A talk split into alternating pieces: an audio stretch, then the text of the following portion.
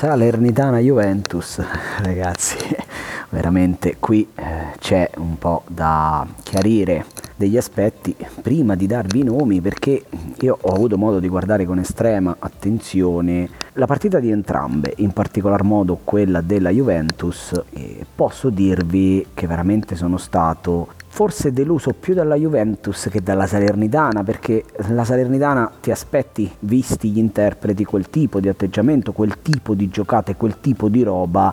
La Juventus mi ha fatto un'impressione davvero, davvero brutta. Tra l'altro un Atalanta sotto ritmo, un Atalanta che non ha giocato con l'intensità con cui gioca di solito, non so se per scelta di Gasperini o comunque per preservare un po' le energie, ma di fatto l'Atalanta col minimo sforzo ha Mm, è venuta via col bottino massimo dall'Allianz Stadium. La Juventus non ha fatto un tiro nello specchio, c'è stata solo un'azione di Chiesa terminata con un tiro deviato che è stato tutto fuorché pericoloso. Un tiro poi nel secondo tempo, se non ricordo male, di Bernardeschi finito lontanissimo dalla porta e nel finale la punizione di Dybala, preso la traversa, ma eh, la Juventus veramente male, male, male e onestamente non me lo aspettavo, o meglio, non credevo certo potesse sconfiggere con facilità l'Atalanta, ma mi aspettavo quantomeno una partita con una voglia diversa. Invece ho visto passaggi per lo più all'indietro,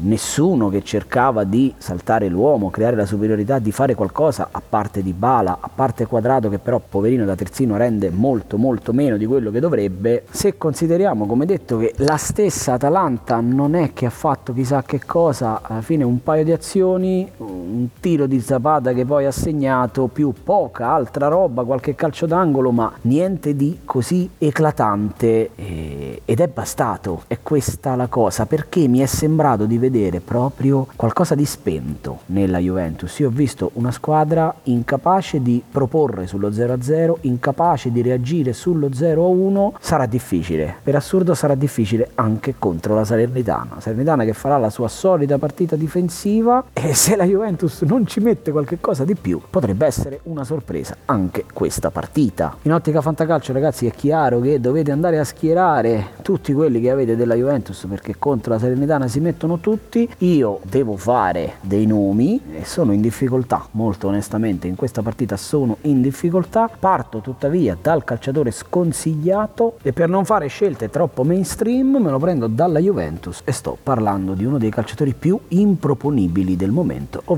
Alexandro. Mi ha colpito durante la partita contro l'Atalanta la quantità smisurata di passaggi all'indietro fatta dal terzino brasiliano che pochissime volte è riuscito a scappare via alla marcatura degli atalantini che era uomo su uomo. Il dribbling non gli è mai riuscito. Veramente un calciatore che ha avuto un'involuzione paurosa negli ultimi anni. Non mi meraviglierei che al suo posto possa giocare Luca Pellegrini Ladies. In questa partita in ogni caso lo terrei fuori. Passiamo invece al calciatore consigliato ce lo prendiamo dalla Juventus e sto parlando di Dejan Kulusevski. Perché lui? Perché per me era essenziale prenderne uno che non avesse giocato contro l'Atalanta perché dell'11 sceso in campo contro l'Atalanta salvo in parte solo Paolo Di Bala e Weston McKennie gli altri oltre naturalmente a Chiesa nel primo tempo poi poverino si è fatto male come McKennie nel finale però gli altri veramente mi hanno fatto una impressione pessima. Kulusevski non è entrato contro l'Atalanta, questo mi lascia pensare che forse possa partire dal primo minuto contro la Salernitana, è un calciatore che ha dribbling, è giovane, ha corsa e potrebbe, perché no, dire la sua in questa partita e togliere un po' di castagni dal fuoco alla Juventus.